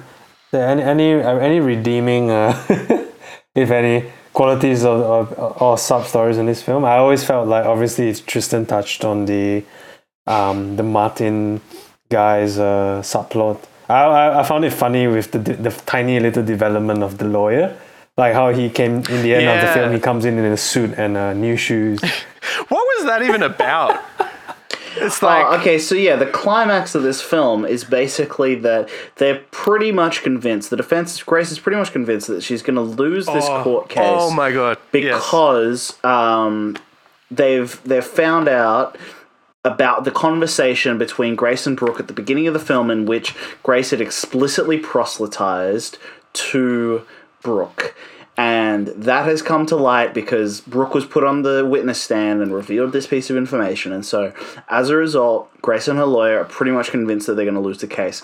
And so, Grace's lawyer's cunning plan is to dress up in a fancy three piece silk suit with fancy shoes and he stands up and he's like, I wish to call to the witness stand Grace Wesley. And then she's like, Wait, what? Do I have to? And then he's like, Because she was resistant, I'm going to treat her as a hostile witness. And the judge is like, Yeah, sure, man, cool. Sure. Then- yeah, the judge is just like, yeah, this doesn't look like something they colluded to do behind. Like, Yeah. this doesn't look, look like a plan they came up with themselves last night. Like, yeah and so then she, he like cross-examines her like she's gonna say you can't handle the truth at the end of this scene like it's just this absolute um farce of a of a courtroom Oh, it is drama so so unbelievably overdramatic. Overdramatic and as it, and it's like, and it's a terrible plan that makes no sense. Yeah. Does not make and sense. also, like basically, he he he basically tries to just get. It's very reminiscent of the um of the scene in God's Not Dead One, where like Josh is sort of just questioning the the um the the professor, but it's in reverse, like where the the person being questioned is a Christian, and he's basically trying to just get her to reveal that how how incredibly Christian she is, or something. Yeah, she's ba- Um, he's basically cross-examining her to get her to admit. She, she's like, oh yeah, yeah. So it references back to her salvation story of the billboard Yeah. outside the church. He says, "You believe that you had a, a one-on-one relationship with God, and that God spoke to you. What Yeah. did God say to you? Or like, yeah, what did God say to you? He said, oh, he Oh, said, who do you say I am? And he says, and who do you say he is? And he says, you are the Christ, my Lord and Savior, or something, you know, something along Oh, those lines. yeah, yeah, And it's yeah, like, I um, rest my, your witness, like just being Uh. antagonistic. And then the way that it's explained later, because they obviously find her not guilty, or they find in favor of her, is that um, it's like the the bad lawyer is like, ah, he won because he became exactly what uh, you know they expected us to be. Like he, they really played into the institution. Yeah. They made the jury hate everyone but her. Like Yeah. this whole playing the system and making it seem as though the whole system's against her and making her super sympathetic. Yeah, Uh, which is kind of what this movie tries to do. um, but but like because the other thing is like after he gets the answer out of her on the stand that he wants, he just starts rattling off to the jury all of his thoughts about this right Oh, yeah. and the Yeah, judge yeah. and the judge is like you're out of order like you can't like because you know and the the uh, the the plaintiff is like, you know, uh, objection. You know, the defense attorney is testifying, like, which is not allowed to do. And I'm just like, dude, what purpose does this serve? You can, you're allowed to say all of this stuff in your closing statement. Just like wait two minutes. This is your last witness. Just wait two minutes and then say all of this Yeah. in your closing statement. Instead, he That- gets found in be totally contempt allowed- of court. yeah, it's so ridiculous. It's just an insufferable scene. I oh, I couldn't stand It's like it. let's lock them all up. Let's make it so that it's illegal, and then if it's then take their property and pay the, and make them pay fines. If they don't want to, if they, they resist, then kill them. Let's just kill every Christian because that's what you're effectively doing if you find in favor of the state. Is that you're ah. killing every Christian? Yeah. Wait, was, I was that in just- response to Jay's question about something good in the film? I was just trying to, I was just trying to, you know, put some light on his amazing soap opera acting, but you know, we can go there. I think And that It was was a in fun Housewives. scene. It's, yeah, it was fun. It was good. It was good. no, it wasn't. It was unbearable. No, no, and then just and then he so- ends with uh, the whole film. Of scene just ends with the the, the en- enemy lawyer. Let's call him. Just like going to the lawyer and just being like, "Nice shoes." And just walks Yeah. I did like that. I did like that. That was uh, that was a nice touch because he says earlier on to him, "Nice shoes," but he says it sarcastically. Hmm. Um, What's then wrong with the shoes then? I like his shoes.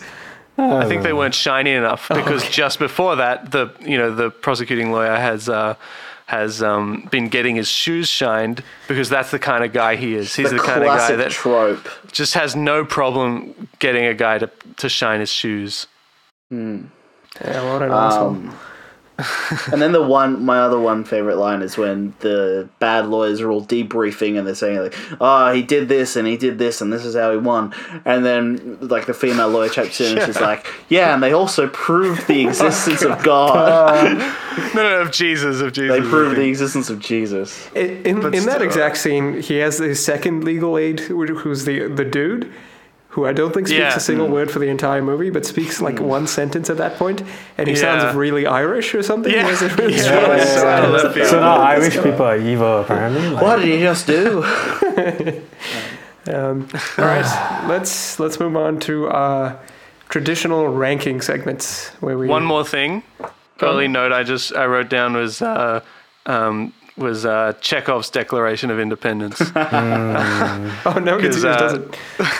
um, it's so- I think it does because uh, so basically um, Sabrina in the in that in the in the controversial classroom scene she's talking she's like oh no it's a different scene basically early on in the movie she's like just reading something about the Declaration of Independence to her her um, class and I was like yeah that's definitely going to come up again because this movie is about America and American values Merv. and and I think late I think towards the end the um the uh, no, it's in his opening statements. The um, the defense attorney he's like holding a copy of the Constitution and the Declaration of Independence. I think Oh, Yeah. also Chekhov's Bible um, because that that Bible comes up again.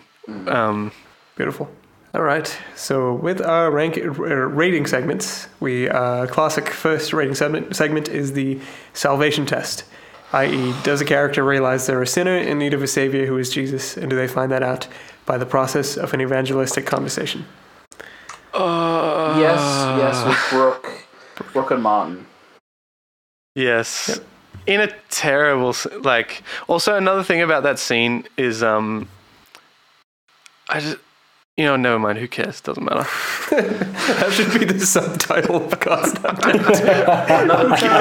Honestly, Terrible there are so many points in this whole episode where I just feel like saying, "Oh, who even cares? Doesn't matter. This movie, this movie doesn't. Nothing about this movie matters." Because apparently the next film is called uh, God's Not Dead, Light in the Darkness, but then the fifth film will Oh, be yeah. God's Not Dead. Who cares? it doesn't matter. God's not dead, who cares? It doesn't matter. Because as a sentence is so perfect. Um, um, that's what. Isn't that what happened with God's Not Dead 2, though? Like, they didn't even bother with a subtitle. To the, a subheading to this movie, like it really Yeah. feels like it needs one, and it's just like, no, it's just God's Not Dead two. um, that's not very creative at all. Mm. But yes, this movie passes the salvation test well and truly. Does anyone? Oh, the other thing though is that the the the uh, the defense lawyer, when he's questioning Lee Strobel and the the the detective guy, you just see like visible amazement in his like you can just see like when the when the apologists are just going running through all their evidence, you can see um, the lawyer just being like oh wow. Like he's he's kind of like taken aback. Like you can see that he's on like a path to to accepting oh okay maybe jesus maybe jesus really is real. Maybe god does love me. Maybe god could love a guy like me. Um and it's it's like just the earnestness in his face is just so stupid and dumb and annoying to look at. Maybe God's Um, not dead. doesn't matter This is the title of the That's what I'm gonna put. That's what I'm gonna put as the title of this episode. Yeah, yeah, God. God's not dead too. Colon. Who cares? It doesn't matter. Perfect. Uh, Lachlan, Also, just Sorry. on that note, on that note, like with Martin, Martin, the Chinese exchange student, there's a bit where he's talking to Pastor Dave about the Beatitudes. Where Jesus is like, um, you know, do this and do that, love your enemies, love your neighbor, and and Martin's just like, um, like how is that possible how could i do that even for one day let alone an entire my my entire life and if i can't and if like and then he's like what then how do I like, reconcile my inability to do that with scripture? to which just like- Pastor Dave should replied, Who cares? It doesn't matter. No what he should say is like that's right i have never seen you before it's true that the bible has an answer to your question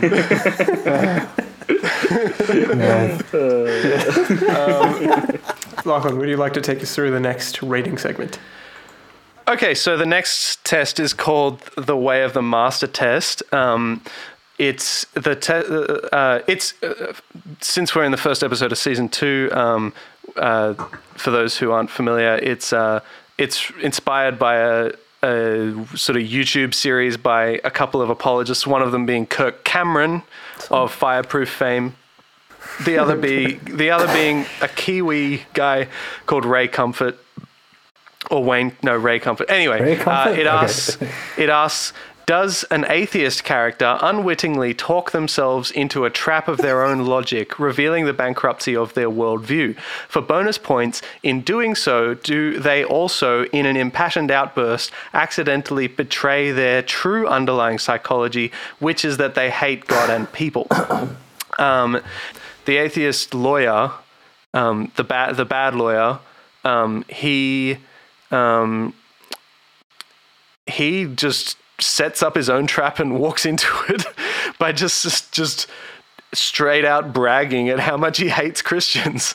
Um, in a scene where he's talking to the defense lawyer, he's just like, "I hate Christians," basically, is what he says. All right. Yes. Right. The next uh, segment we have is the Bechdel test. It asks whether a work features at least two women who talk to each other about something other than a man. The requirement that the two women must be named is sometimes added. I'm pretty sure. oh, yes, it does Brooke and, pass. uh, yeah. Yeah. Definitely passes it a few times. Melanie. Yep. Yep, Brooke and Melina Shout out have to a, few, Robertson. have a few conversations. Brooke and Grace. do Who's Brooke Melina? Grace. Oh, Marlene. Yeah. Marlene, sorry. oh, yeah. Also, Marlene, Brooke yeah, yeah. and the principal. Uh, they're talking about a female character. Um, wow, this movie passes that test with flying colors. The journalist and The journalist also, also talks to Grace um, shortly during the trial, and I I posited in the group chat that the journalist has some kind of like uh, social disability because she's like very she she do, does a lot of things where she kind of hangs around on scene without emoting a lot. And in that scene, she stands outside Grace's car, and she's like, "Off the record is what you said. Do you do you believe in what you said?" And Grace is like, "I do." And then Grace gets into her car and then starts up her car to drive, and the reporter lady is just standing there staring at her the whole time while she gets into her car, not moving. It was just edited Actually- badly, but it just looks like she was just intently like the Terminator. The one other thing I wrote about that was um, uh, uh, early on in the movie, my note was, Will the reporter have time for cancer this time around? Because it's just got a scene of her. And, well, the, and the answer, answer was, no. uh, oh my gosh, I guess cancer doesn't have time for her. she doesn't have cancer anymore. She kind of seems to want cancer in a weird way. Was- I found that scene confusing. And our next uh, se- next rating segment, which is a classic based on the first movie, Oh. it's the join the movement test. Does the film have a call to action in the end credits? Gentlemen, uh, Boy, does it. yeah, it says to, to, to open your phone, text everyone on your friends list, and say, God's not dead too. Who cares? Doesn't matter.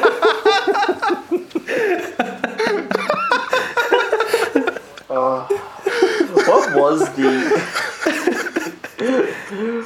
What if there was there, There was a call to action? No, there, there is. Like, it's literally said, uh, like at the end credits, it literally says, join the movement, text everyone.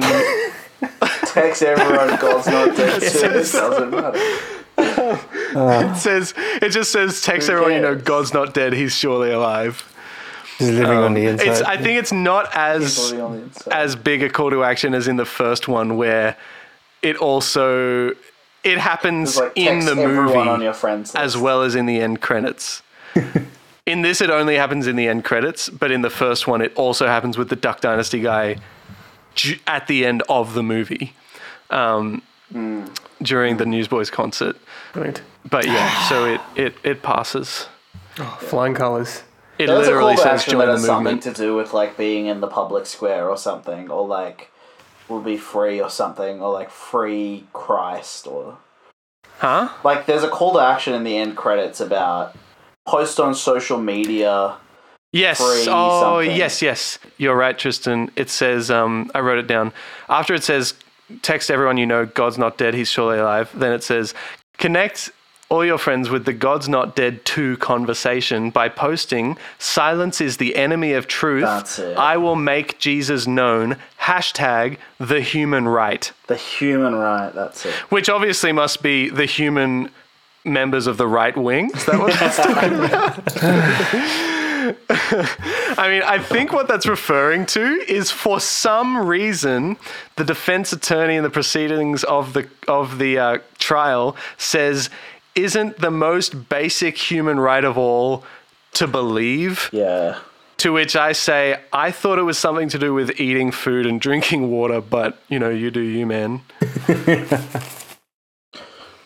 Uh, All right. Good old Maslow's hierarchy of rights. the very Maslow's bottom is- hierarchy of God's not dead.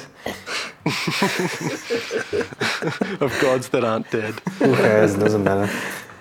All right. Uh, so our next segment is uh, a resource, not product placement test. Is the plot of a film centered around a book or product of some kind that exists in the real world?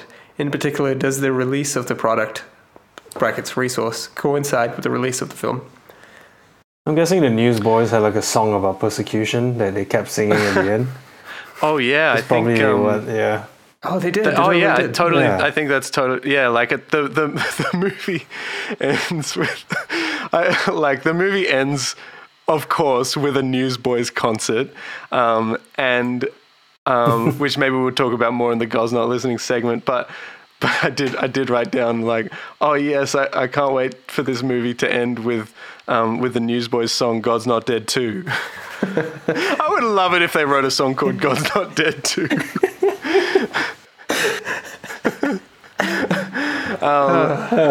Wait, what were we talking? Oh yeah, so I Yeah, think there's a new song. Seems to be a new song, probably. Who cares though? It doesn't matter. Um, but there's definitely uh, there's uh, a couple of things. So one is that in the end credits, after the call to action, there is a resource placement where it says. Um, uh, from like it says this movie is inspired by the following legal cases where Americans were condemned for their faith. Uh, lists a bunch of sort of brief summaries of these cases. All of the cases have this this organization called Alliances Defending Freedom.org uh, that were involved with the case. I think the same thing takes place in the credit in the end credits of the first movie, um, and it's the same alliance, I think. Um, Yeah.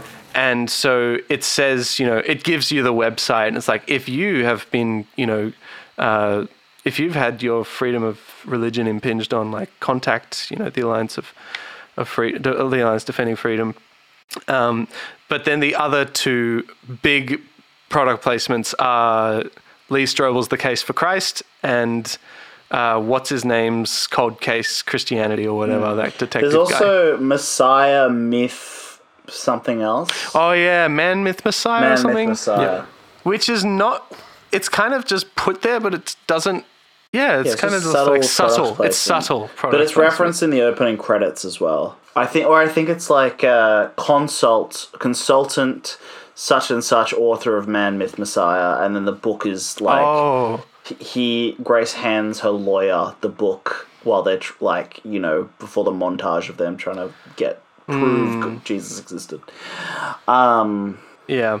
So uh, I'd say it passes, but the uh, the movie doesn't coincide with the release of the resource unless that that um, that got that Newsboys song coincides with the release of the movie, which it, who knows and who cares?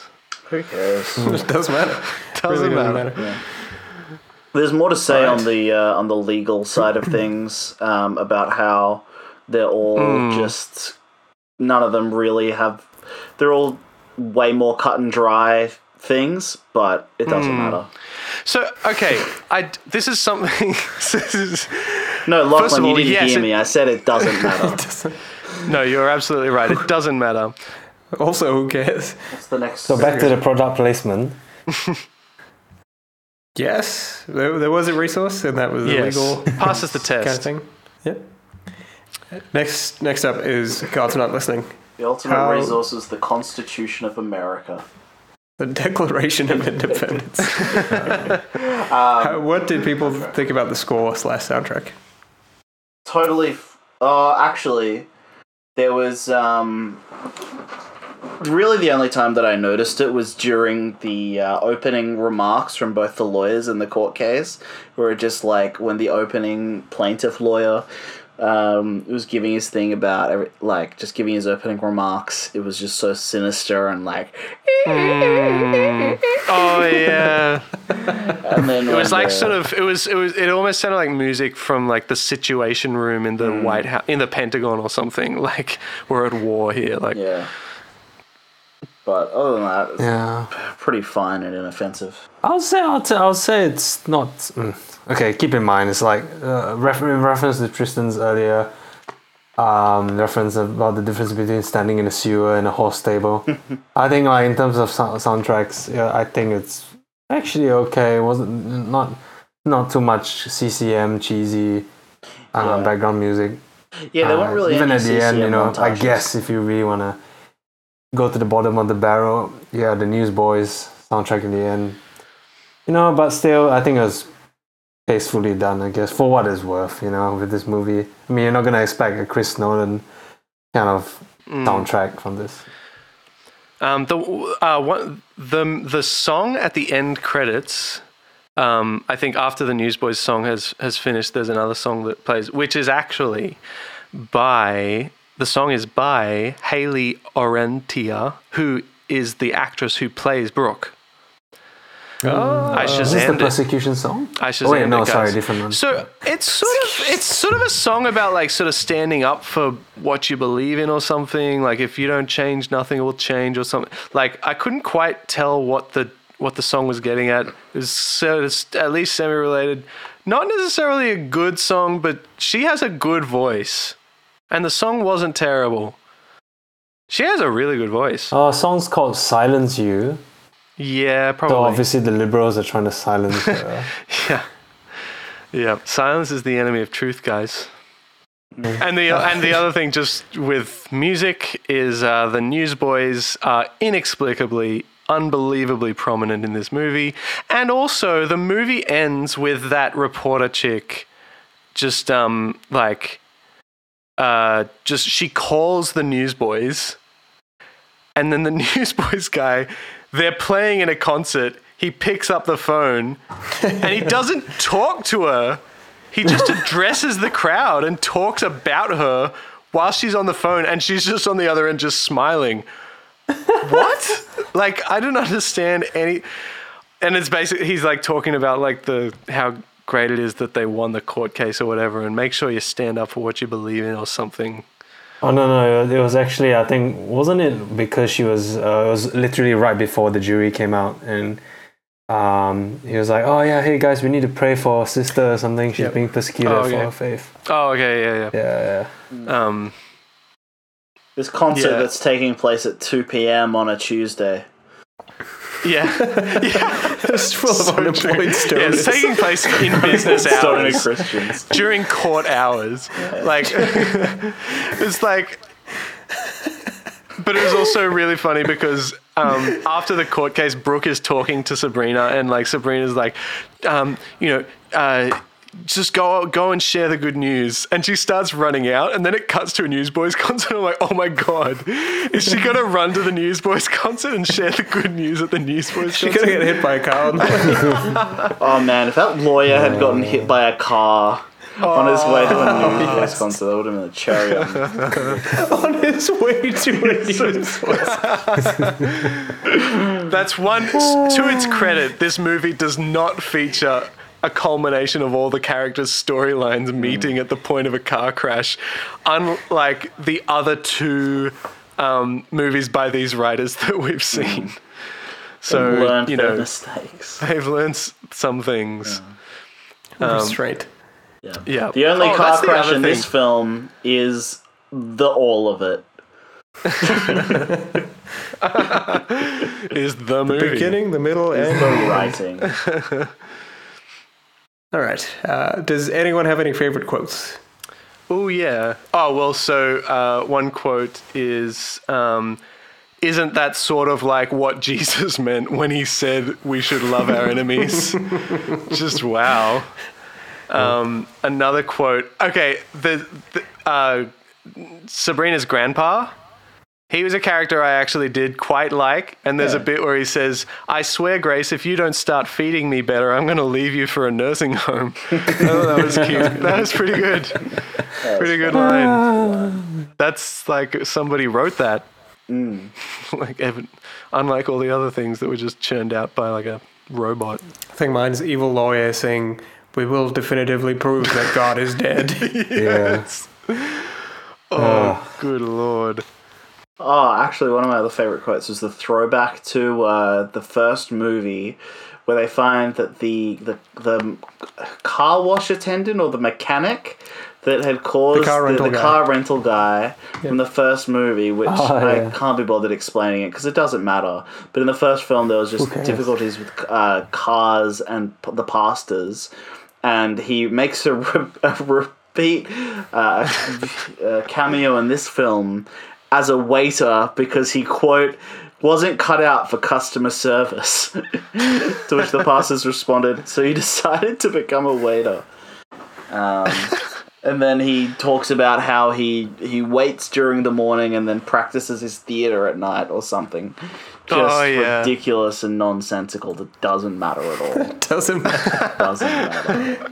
Oh yeah, like there's another just really weird scene where um those pastors, you know, they're sitting at the table and they and basically they have to they have to hand in their their sermons from the past 3 months to the government um for review, which is like just so ridiculous and that really is that's just not a thing that happens. Um Well, especially because you and- subpoena something that isn't public record, and sermons Hmm. more often than not are just public record. yeah.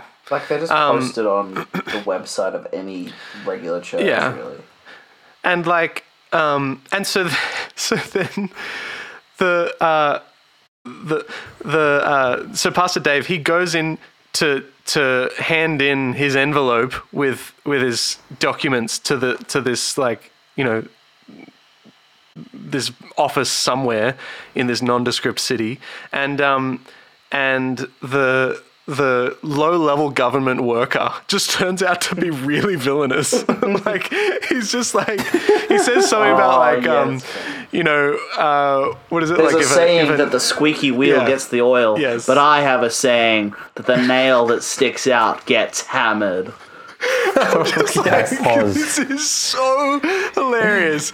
Like this low level government worker who just seems completely irrelevant and powerless in the scheme of things. Like, is this guy, sup- he's kind of like, It's kind of like the the guy who's just he's not going to hand like his his his his worst superpower is that he won't hand in your your form that you handed in. Like he won't pass it on to the relevant people or something. Like is this guy being set up as a villain? I think he is. Um, I think he is being set up as the villain for God's Not Dead 3, Yeah. or at least one which of is them. Which is so that's the thing that yeah probably multiple villains and multiple protagonists in so that we It's need, trying to be the MCU. It's trying to oh, establish that's the, the, thing so this movie GMCU. GNDCU. So that whole storyline, so like that whole story. So basically, what happens is Pastor Dave decides instead of handing in his sermons, he writes a, he hands in a letter explaining why he's not going to hand in his sermons, um, and and um, and that's what provokes the the the low level government worker to just be so so um, hostile. hostile and um, so over the top. so hostile. over the top, just ridiculous. And like, it's not like the movie ends and this plot line does not get resolved at all. And I didn't even notice that because nothing matters in this movie. and nobody Then- cares. And it's not until the end of the credits, after the credits, that there's an end credit scene, a Marvel style end credit scene where some police come and arrest Pastor Dave. And it's such a setup for like God's Not Dead 3. God's Not Dead just- 3, Infinity War. yeah. It really it was just like such a it's like yeah, sure, like um definitely Marvel, which is good movies generally, they definitely have things that um, lead into an, a, a, a sequel that's coming up. I wonder what aspect ratio those sequels are in. But um, you like it, you can do that, but you're not supposed to have an entire plot line that runs through the entire movie, whose only purpose seems to be to lead into a sequel. Like, and it has no tie-in to the to the main plot other than a thematic tie-in. It's just terrible. Yeah. Which brings us back to uh, yeah the movie soundtrack. yes, which is obviously what I was uh, was uh, leading back to there. oh man, yeah. We need. Let's move on to drinking games, shall we? Drink every time there is a cartoonishly villainous low level low level government worker. Drink every cool. time someone asks a question, but in the perfect way to ask that question to set them up for an evangelical response. Yes. Uh, finish your drink whenever the newsboys get on the phone with Oh, Oh, this gosh. journalist. Yeah. Take a drink Um, every time church and state is mentioned. Waterfall when that whole children's choir is thi- singing How Great Thou Art. God. Oh. Um, drink every time uh, Duck Dynasty gets a men- gets a mention. uh, drink every time nothing matters. Stupid movie. Waterfall the every time nothing matters. Uh, drink every time someone mentions a tuna melt. Drink every time uh, a new witness gets called. Oh, that's a good one. Oh yeah. Uh, drink every time one of the, the, the veto a juror. Drink every time Martin is on screen because his entire side plot is wasted on this movie. I think that's about it for me. Drink every time God isn't dead. It's a lot of times. What if, what if what if no finish your drink when they mention when they do the whole uh, when that what's it called the magic negro does um go- all the all wait God is good all the time and all the time God is good.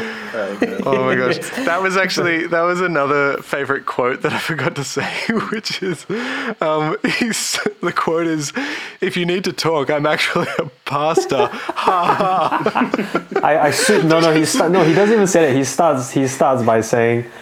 By the way, I sweep the floor just to clear for fun or something like just to clear my mind. He doesn't even start off with "I'm a pastor." Yeah. He just starts off with It's really uh, he, like for some reason he's like, "If you need to talk, I'm actually a pastor," and then he's just kind of laughing after he says And she's that. like running away almost when he says it. He's He looks so she like creepy. turns away. She's like, "Oh, it's Pastor Dave here?" No, okay. And turns around. He's like, "Actually, madam, I'm a I pastor." sweep. I sweep because I feel lonely. I sweep because it helps me think. Would you like to join me in this dark church while I sweep? Actually, do you know who Pastor Dave is? Because if not, I'm Pastor Dave. Have you ever met Pastor Dave? Do you know what he looks like? okay, I'm Pastor Dave. All right. Uh, would God watch this movie? Nope. That's our next rating. No, I don't think he would. God would not watch this movie in a million years or in an eternity. He wouldn't watch this movie in. Yeah. I'm so sick of thinking about this movie. the, the whole verse. Could God Jesus- make a movie so bad that he himself could not watch it? Uh, Well, as we Jesus saw know- this um, 2,000 years ago that he wept, and that's how you got the Bible verse.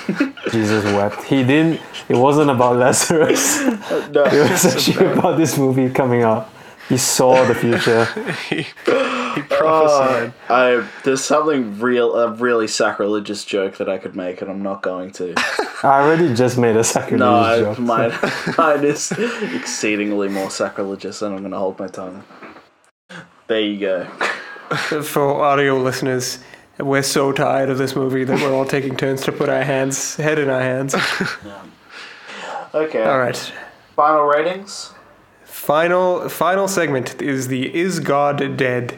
segment. Uh, It is, uh, unlike what it sounds, it's not a heretical rating. It's just us trying to cram in as many jokes as we can before this podcast ends. Fellas, is God dead? How would you rate this movie? I find this movie guilty. This movie friggin' sucks, and I hate it, and it's guilty of just. I just want this movie to go to death row. I want this movie to not face just mercy. Oh yeah, like so the craziest thing guys, like today in preparation for today, I listened to our episode of Just Mercy in which we promised very decisively that we would do a Christmas episode, which we did not do and I publicly apologize for that.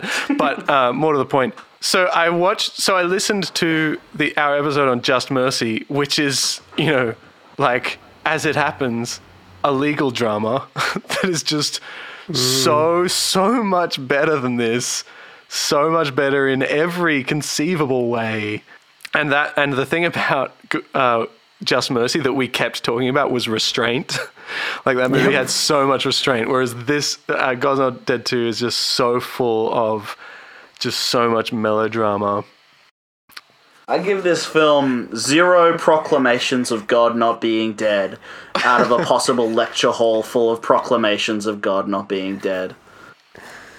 Out of a possible I give this courtroom. zero students standing up in their chairs to proclaim that God is not dead. zero Spartacus moments. I rate this movie one. I don't care out of her doesn't matter anyway. i rate this god i rate this god's not dead 0 out of god's not dead 2 I, I give this movie no tuna melts. Uh, I give this movie zero weeks worth of sermons out of a possible 13 weeks worth of sermons. Subpoenaed before the federal court. I rate this movie a three out of fourteen people found this interesting. All right, gentlemen, Yeah. let's let's wrap this bad boy up. Does Yep. anyone have anything they wish to plug? I actually, uh, I actually genuinely released music a month ago now. I think was it a month? Uh, yeah, you should look me up on uh, Spotify, Lachlan Vines. Look me up on uh, Instagram. Follow me, Lachlan Vines. Listen to my music. It's good. Very good. I'd uh, like to plug that John Mayer also released an album on the same day. It's, uh, As did Hillsong Young and Free. that's the Hillsong Young and Free. I'm sure they got. I'm sure they still got some streams, even though they had to, they had to compete with me. Um, I would like to plug uh, Donda by Kanye West, which by at this point will probably still not be out yet. But we're all holding out hope. Maybe by the time this podcast episode is released, it's out and you can listen to it. Um, because I sure haven't.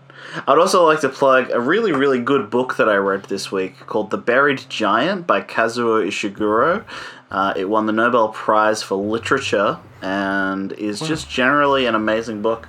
Um, if you like books and you're looking for something to read, The Buried Giant by Kazuo Ishiguro is an amazing medieval fantasy book um, that's all about memory and like Arthurian legend and stuff. And I would like to plug that where I can.